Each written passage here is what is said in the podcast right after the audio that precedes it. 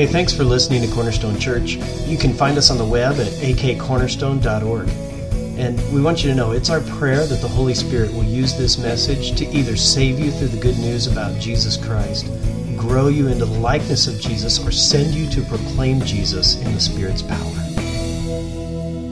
If you have your Bibles, please open up to the eighth chapter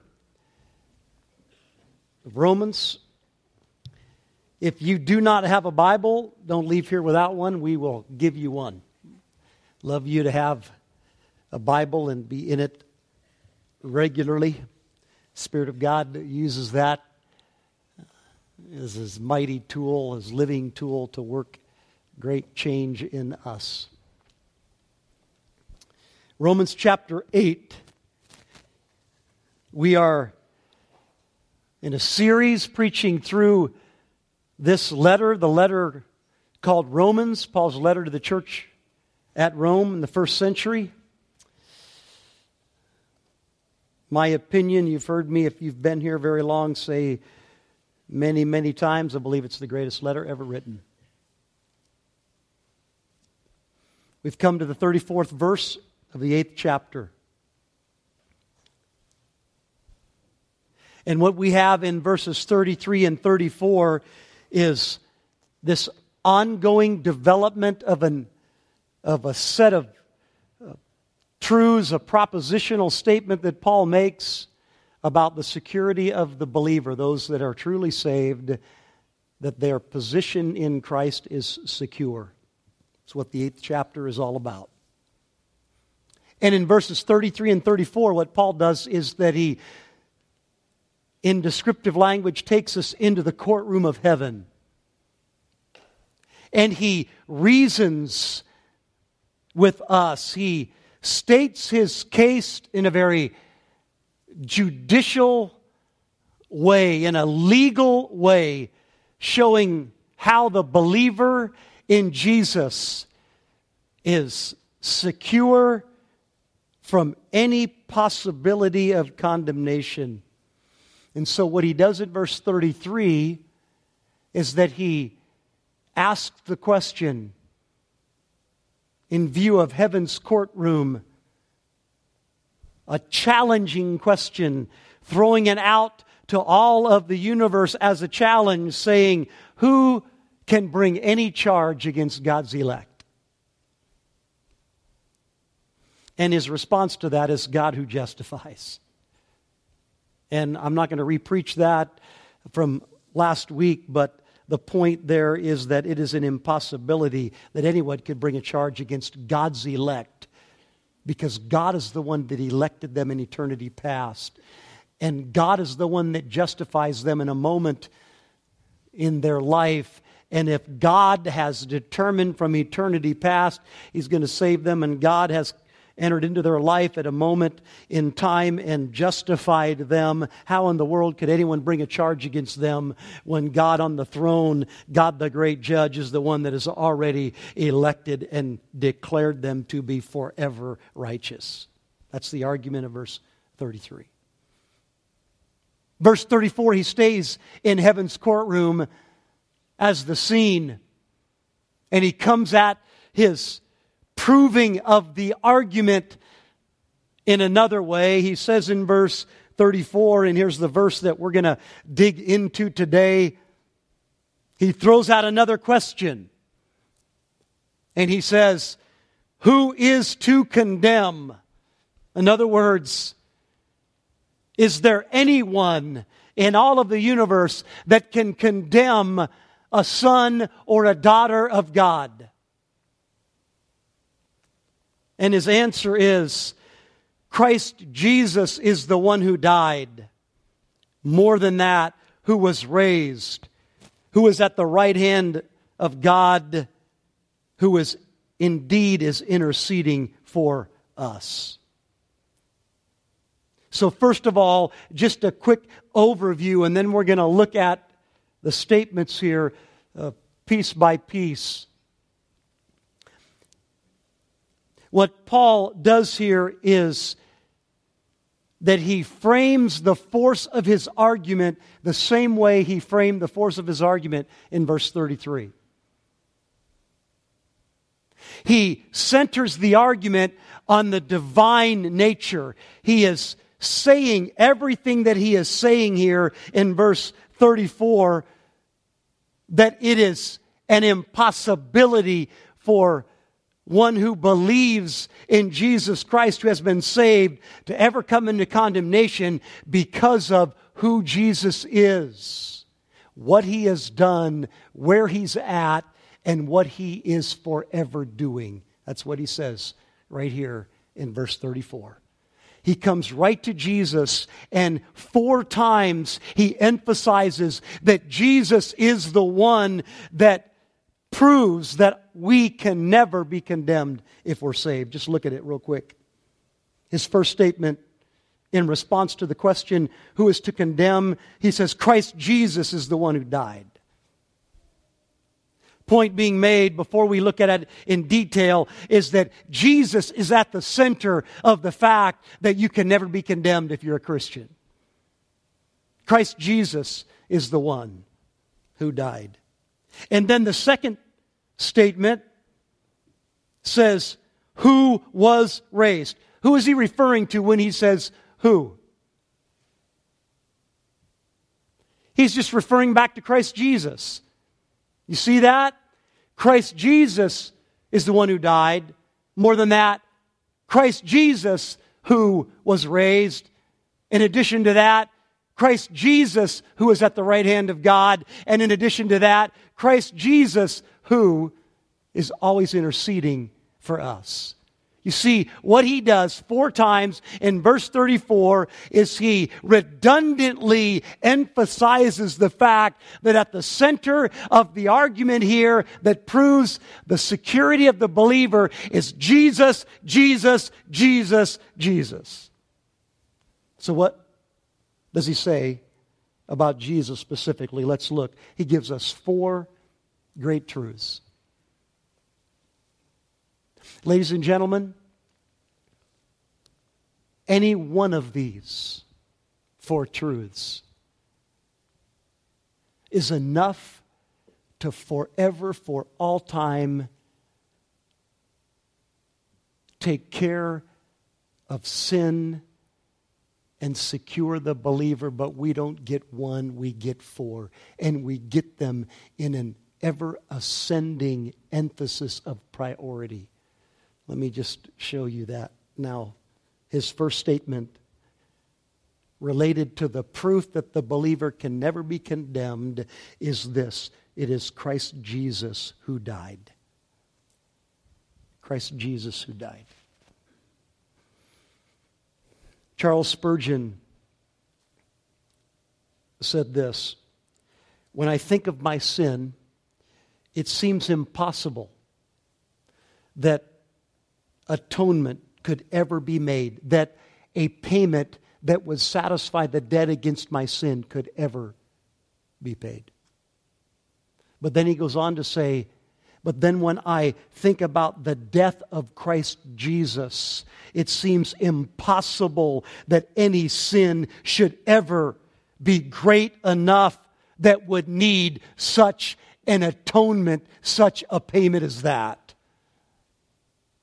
As shocking as his sin was, he said, and that it could be paid when he looks to Jesus Christ on the cross, the very Son of God on the cross, he is far more shocked that any sin would ever merit such an incredible price.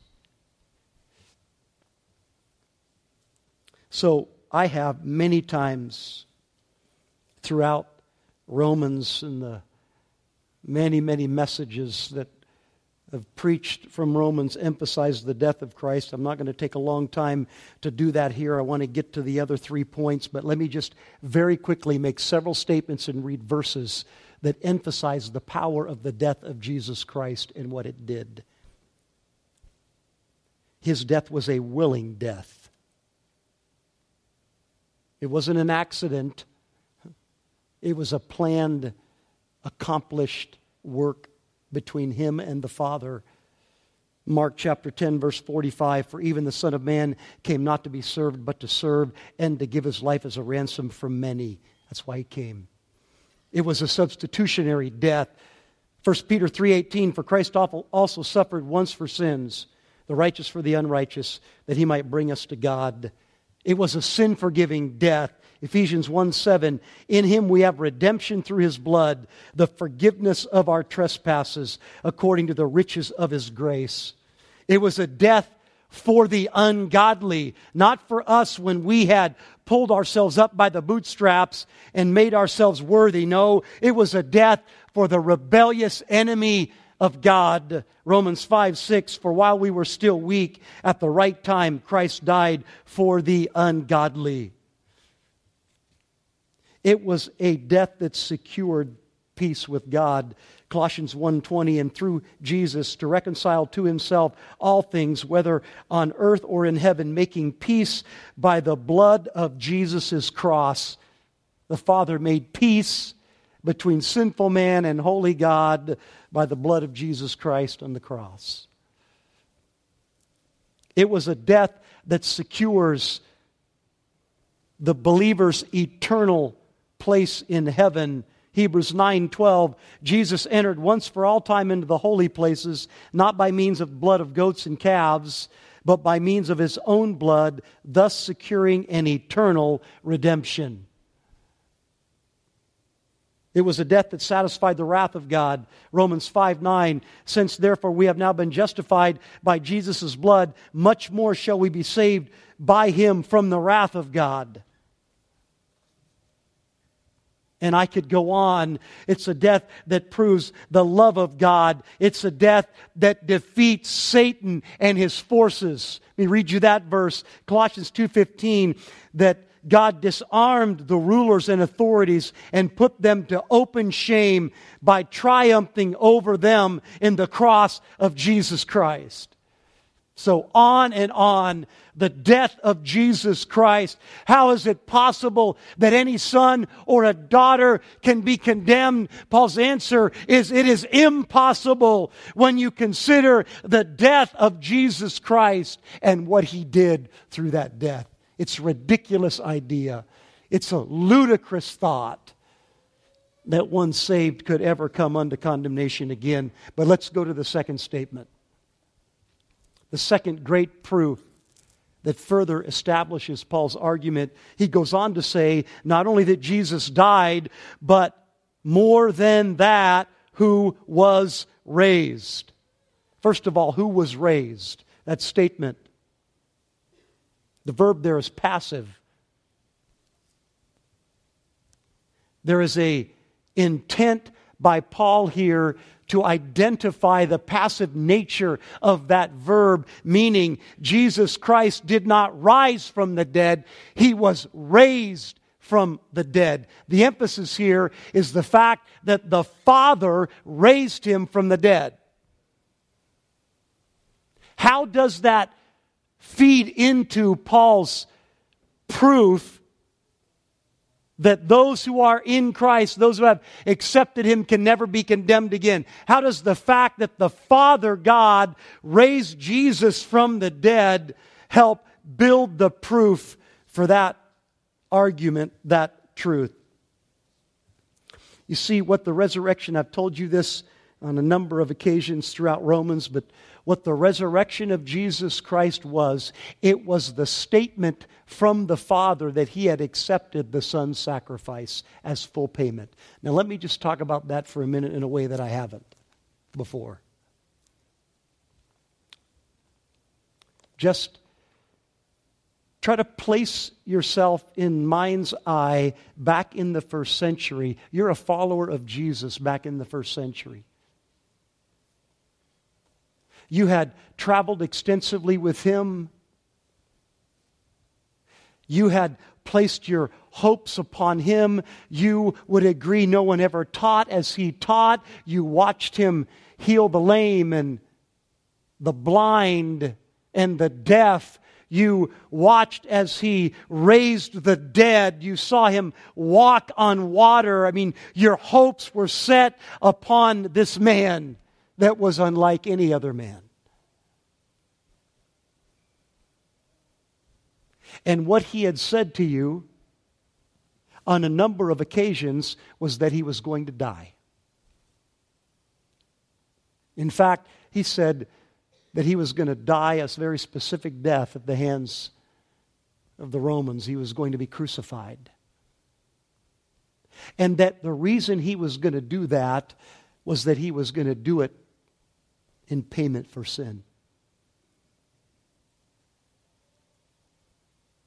That very statement about his mission even came right at the very inauguration of his three year ministry at 30 years old when John the Baptist saw him at the Jordan River and shouted out, out loud, Look, the Lamb of God who takes away the sin of the world.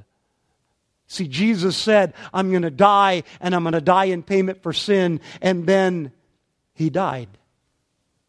He died like he said he would die. He was taken down from the cross and he was buried in a tomb, and a stone was rolled across the entrance to the tomb, and a seal was put there, and Roman soldiers guarded it there because they knew, he said, he wasn't just going to die, but he claimed that he was going to come back to life. And they thought maybe his disciples would try to come steal the body and perpetuate a lie. And the question lingered. Again, you're a disciple. Jesus has said he was going to die for sin. But here's the question Did he really? I mean, was his sacrifice sufficient to pay the debt of sin. I mean, the unthinkable accumulation of debt of sin that was being stored up against the wrath of a holy, just God. Could his death have possibly paid that debt? That's the question. That's a legitimate question. How would you know if that was fully paid. I mean, what would be the unequivocal proof that the death of Jesus actually, in fact, did pay the penalty for sin? How about this? You know, Jesus claimed to be without sin, and you as a disciple never saw him sin, but what you certainly know from the teachings of Jesus himself is that sin is really first and foremost an issue of the heart, and so sin can go unnoticed to the human eye. What if he had a sin? What if he, in fact, had sinned? How could he then die for anybody else's if he was guilty? What would prove that number one, he was sinless and could die for others, and number two, that his death for others would satisfy all of the payment needed for the sins of humanity. What would be the proof? And the question lingered. And then on Sunday morning after the Friday crucifixion came the answer to the question.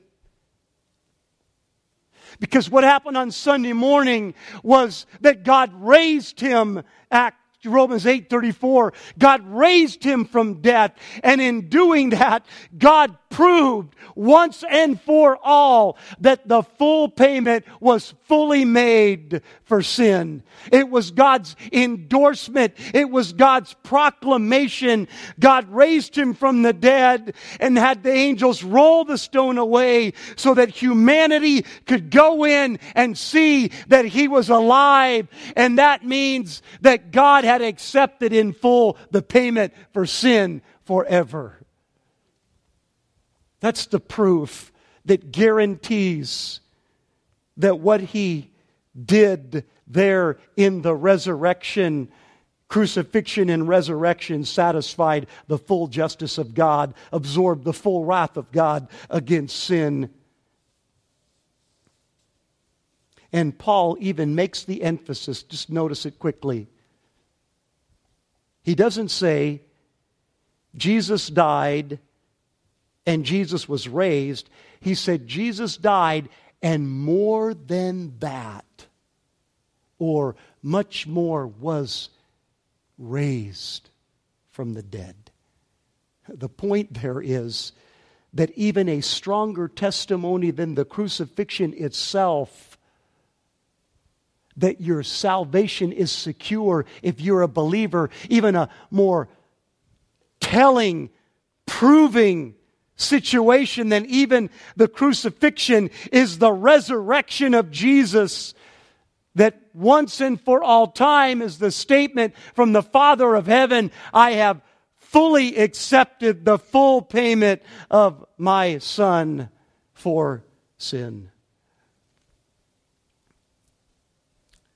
In fact, that's not even the only place in Scripture that emphasizes the increasing proof that the resurrection provides.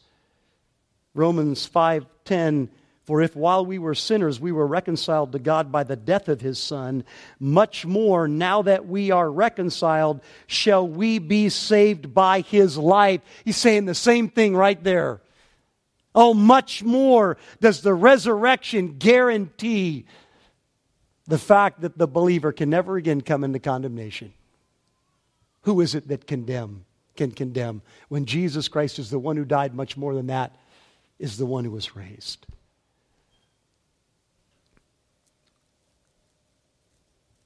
And what about his resurrection? How does that specifically prove the, the guaranteed non condemnation of those who are his? Well, here is what we're told over and over again in the Word of God that the very merits of Christ in his death and his resurrection, that everyone who has put their faith in Christ, they're to own those merits as their own. Now, that's a shocking statement, but I didn't make it. The Word of God makes it that the very merits of Christ, that He is the all righteous, perfect one that died for sin once and for all time and rose to new life to live with God once and for all, that that very reality is to be ours. We're to say, that is mine as much as it is Christ. That is as true of me as it's true of Christ if I put my faith in Him. Romans chapter 6 verse 11, arguing that point, Paul comes to this conclusion and says this, so you also must consider yourselves dead to sin and alive to God in Christ Jesus. He said there, we're to consider ourselves dead to sin. Just like Jesus died to sin once and for all, we are, as believers, to consider ourselves dead to sin, meaning the law has no jurisdiction over us anymore if we're in Christ. Period. Ended. And secondly, alive to God, just like Jesus Christ rose from the dead as he said that he would. He can never die again, scripture says. And the same is true of us. We can never die again. We can never come into condemnation again because we are dead to sin and alive to God, just like Jesus Christ is dead to sin and alive to God. Can I get a witness to that? Amen. Amen. Who can possibly condemn? One that Jesus has died and rose again for, that has put their faith in him and been saved by his death and resurrection. Who can possibly condemn? As if that were not enough to prove his case, Paul goes on. That Jesus not only is the one who died and who much more is at the right hand of God, but who is also who is also rose from the dead, but who now, number three, is at the right hand of God. He's at the right hand of God. This picture here is imagery that is very rich. I know we can't picture God, but just try to see the scene in heaven. I mean, is there a higher throne than the throne of heaven? No. It's the throne of omnipotence. And there at the right hand of the Father is the holy, perfect Son. It's a picture that points to dominion and rule and authority and power and majesty. It's a position that points to honor and acceptance and favor, the right hand.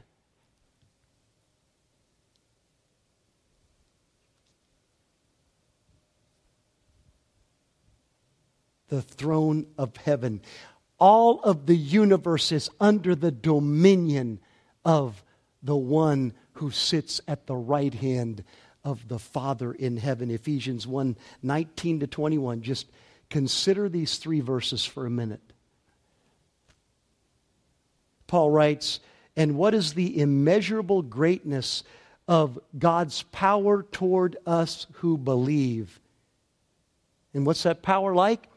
According to the working of his great might that he worked in Christ when he raised him from the dead and seated him at his right hand in the heavenly places, far above all rule and authority and power and dominion, and above every name that is named, not only in this age, but also in the one that is to come. Listen, Jesus Christ is not simply the highest in an ascending order of authority with those just right under him in a decreasing way. No, Paul wrote there that Jesus is far above all rule and authority. There is no one else on the playing field. There was no one else with any degree of authority like Jesus Christ has. There is no other name that is a name like the name of Jesus Christ that has his dominion, that has his authority, that has his power, that has his majesty.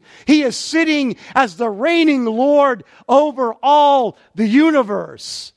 That's the point Paul is making here. The point is this Jesus transcends. The dominion of Jesus transcends. The power of Jesus transcends.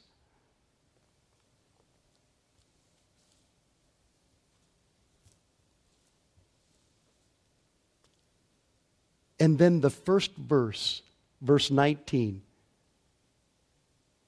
based upon the reality of who Jesus is and where he's seated and what he's doing there as the sovereign, reigning Lord in dominion over the universe, it says that that same great power, that resurrecting, all conquering power of God Himself is toward us who believe. Verse 19 of Ephesians 1 and what is the immeasurable greatness of his power toward us who believe. It is according to the working of his great might. And then he explains Christ. So the point is this the very power reticent in the resurrection, the power reticent in the very reigning, ruling Lord of the universe, that power is toward us who believe. Now, what does that mean? Toward us who believe. It's saying this that when you put your faith in Jesus Christ, His power, His all reigning, all dominion power is toward you for the purpose of saving you for the purpose of justifying you, but not just justifying you, the whole package of salvation, of sanctifying you. And that power is towards you in the future glorification that He's going to accomplish in your life throughout all of eternity. That entire package of the good news of Jesus Christ, the power of God is towards you who believe. Now I ask you, who is it that can condemn? When it's the reigning Lord of the universe, all authority, all dominion, transcendent in every way, when He is the one ultimately that is going to come to judge the world, if He is the one that died for you and rose again and is now sitting in a reigning position over all the universe and has determined to save you, who in the world is going to ever condemn you? Can I get an amen to that? It is impossible. It's a ludicrous thought. It's a ridiculous statement to even consider that anyone can condemn such a person. That's what Paul is stating here. That's the challenge that he is throwing out to the universe, saying, Any takers to this challenge? And his answer unequivocally is absolutely none. Impossible, ludicrous, ridiculous question all proving the point that he started in verse 1 to prove there is no condemnation for those who are in Christ Jesus. There will never be.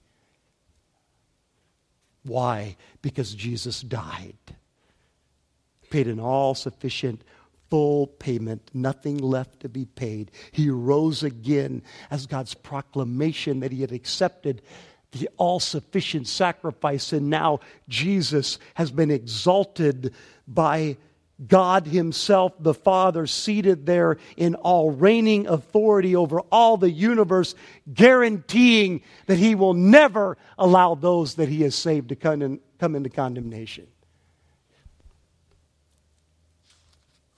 That is just incredibly powerful stuff. So, how safe? How safe is the believer? Let me explain it this way Jesus Christ, while he was on earth, while he was here in open, expressed humility in the frailty of humanity, remaining within the confines of humanity. He was all God, but he was all man, and he operated within the limits that we operate within. Exactly the limits that we operate within. That's why he's a high priest that can relate to our weaknesses. He made this statement to his father. In John chapter 18, verse 9, he said this in a prayer to his father Of those whom you gave me, I have lost not one. I just think about what that is saying. Father, of everyone that you gave me while I'm here in this human reality here, I didn't lose a single one that you gave me. While I limited myself in the confines of this humanity, I didn't lose a single one. What about now that he is sitting in transcendent dominion over all of the universe? What's he going to do with everyone that the Father gives him? Is he going to save everyone? No, certainly he is. Certainly he is. It's such a guaranteed reality. If he did it while he was here, in the confines of humanity, what's he going to do now in his transcendent, all authoritative dominion, ruling over the all, all of the universe in omnipotent power? What's he going to do? He's certainly going to not lose even one of those that the Father has given him. His track record proves it.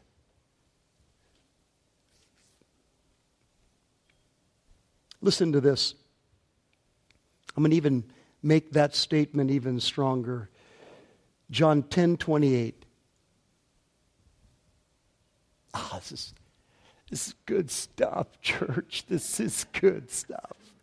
John 10 28, Jesus said, I give them eternal life, talking to believers.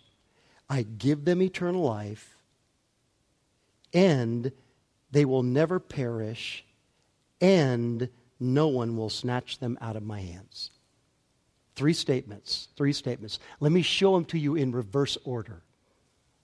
First of all, starting at the end, he says, No one will snatch them out of my hand. No one. Here's the cliff notes on that. There is no power in the universe that is capable of storming the throne of heaven and snatching those whom Jesus Christ has saved or determines to save out of his hand. No power can do that. No enemy can rise up victorious against the sovereign, reigning, transcendent King of all eternity. None. It's ridiculous. That means secure, right? That means no condemnation. But let's take it a step further and go back to the middle statement. Because we could ask the question well, yeah, there's none that could snatch those out of his hand. But what if the individual himself or herself did something that would cause God to cast them from his hand? Look at the middle statement. They will never what? They'll never perish. They will never perish. How long is never? It's forever, right? They will never perish. They will never come into condemnation. They will never go outside of the justifying, saving scope of God's blessing over them. They will never perish. Meaning, just like there is no enemy that can come and snatch one that God has chosen and called to himself out of his hand, there is nothing that the one that God has chosen and called to himself can ever do that would cause God to cast him or her from his hand. How do we know that? Because Jesus himself said, they will never perish. And if a sin could cause us to be cast out and perish, then Jesus is a liar. And he's the truth, he's not a liar. So, those two things, those two statements, are really the commentary on the first statement. For the first statement is this Jesus said, I give them. What kind of life, church? Eternal life. Eternal life. Here's a question When does eternal life begin? Rhetorical question. When does eternal life begin? Does eternal life begin on that great and final day when Jesus returns in glory and we are transformed. The dead in Christ are raised from the dead, and those who are still alive are transformed, and we all get glorified bodies and we step over into heaven to be with Him forever. Is that the moment that eternal life begins? What I submit to you is that Scripture says, no, that's not when eternal life begins. Eternal life begins the moment you're saved. Eternal life begins the moment you're justified. I could give you verse after verse to prove that. But let me just read one. John 5 24. Again, Jesus. And he starts by saying, Truly, truly, I say to you. In other words, listen really carefully. What I'm going to say to you is guaranteed truth. I guarantee it myself. Jesus says, Truly, truly, I say to you, whoever hears my word and believes him who sent me has eternal life. That doesn't sound like a future thing. That sounds like a present reality. They have it. But he goes on to say, He does not come into judgment, but has passed from death to life. In other words, it's a present reality. It's true right now for everyone who believes in Him. They have already passed out of death into life. And what kind of life is that? It's eternal life.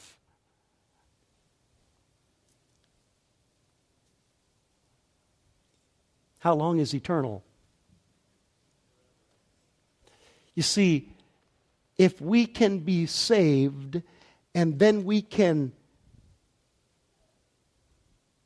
through the attack, the attack of the enemy or through our own sinful tendencies, do something to be cast out from the presence of God to be cast out of the scope of justification and peace with God, then we would lose our eternal life. And it wouldn't be what? It wouldn't be eternal.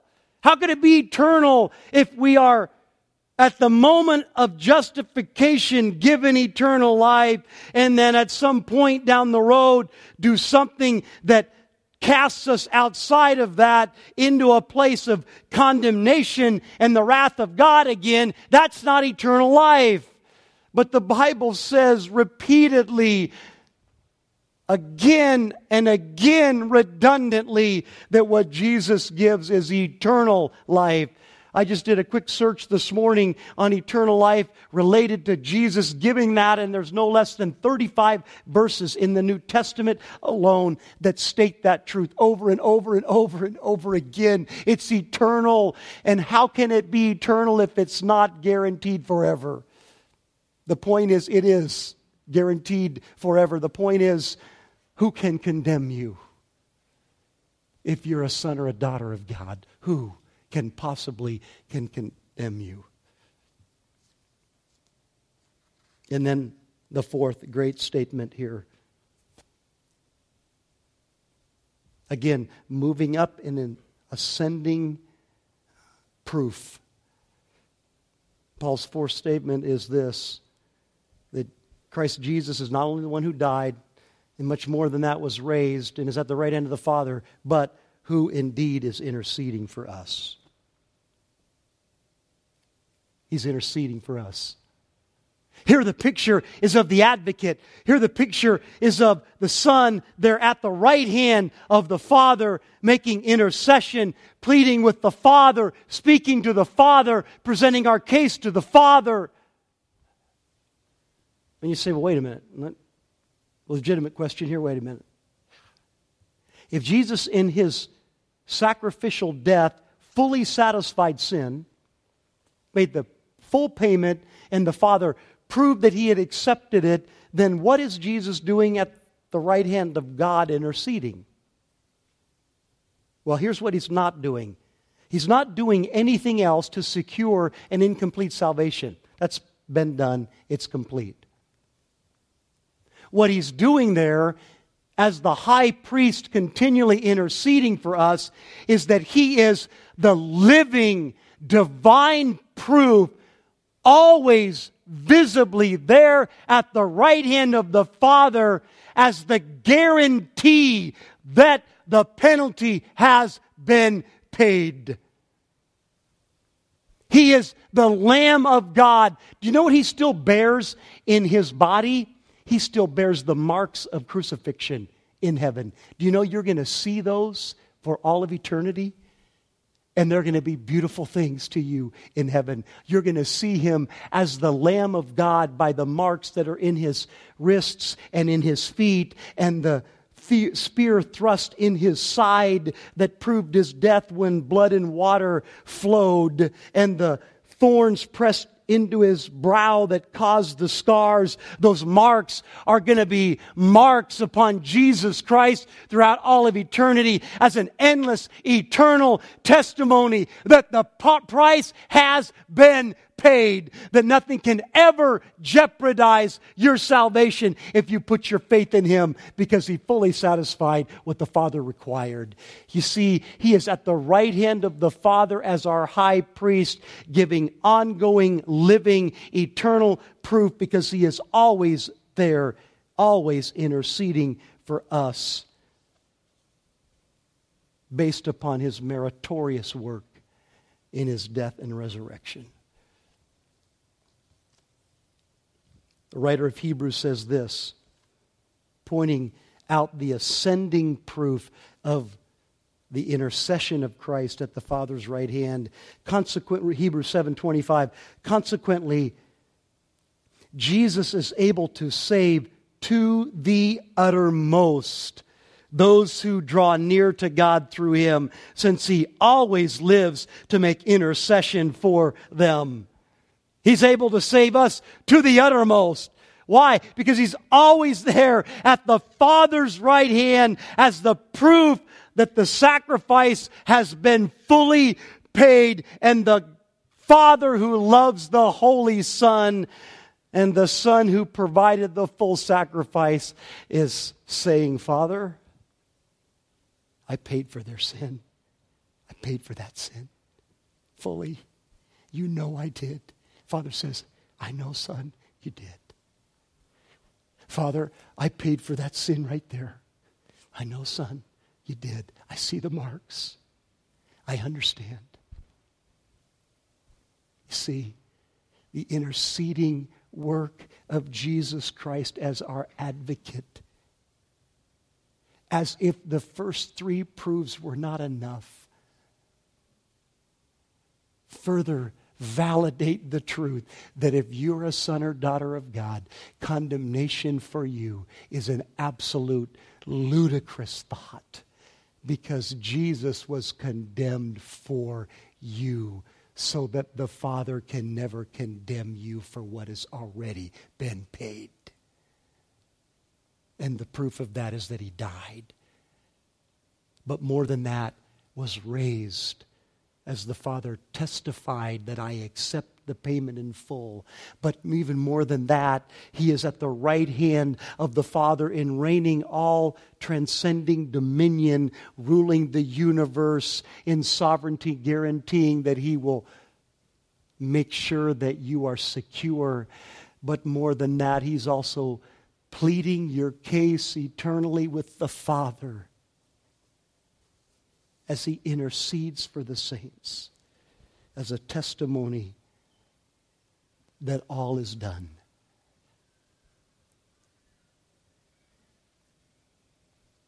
We're going to end with communion as a way to just highlight that truth. Worship team, would you come? What a great uh, set of scripture to lead into communion. You see, what we are recognizing in communion is that the broken bread represents the broken body of Jesus through his death on the cross, and the juice represents the spilled blood of Jesus shed for the remission of sins. So that what communion is, is a way for us to remember. Jesus told us to take the bread and the juice, and in doing so, to remember the price he paid. So we're going to do that if you're a, one who has placed your faith in Christ, this is for you. It's for you. If you haven't, coming in here this morning, you can do that right now, today. Having heard the truth about who Jesus is and what he has done, you can recognize that you need a Savior like that and it's your only hope. And you can cry out to Jesus and say, Jesus, I want you to save even me. And he will.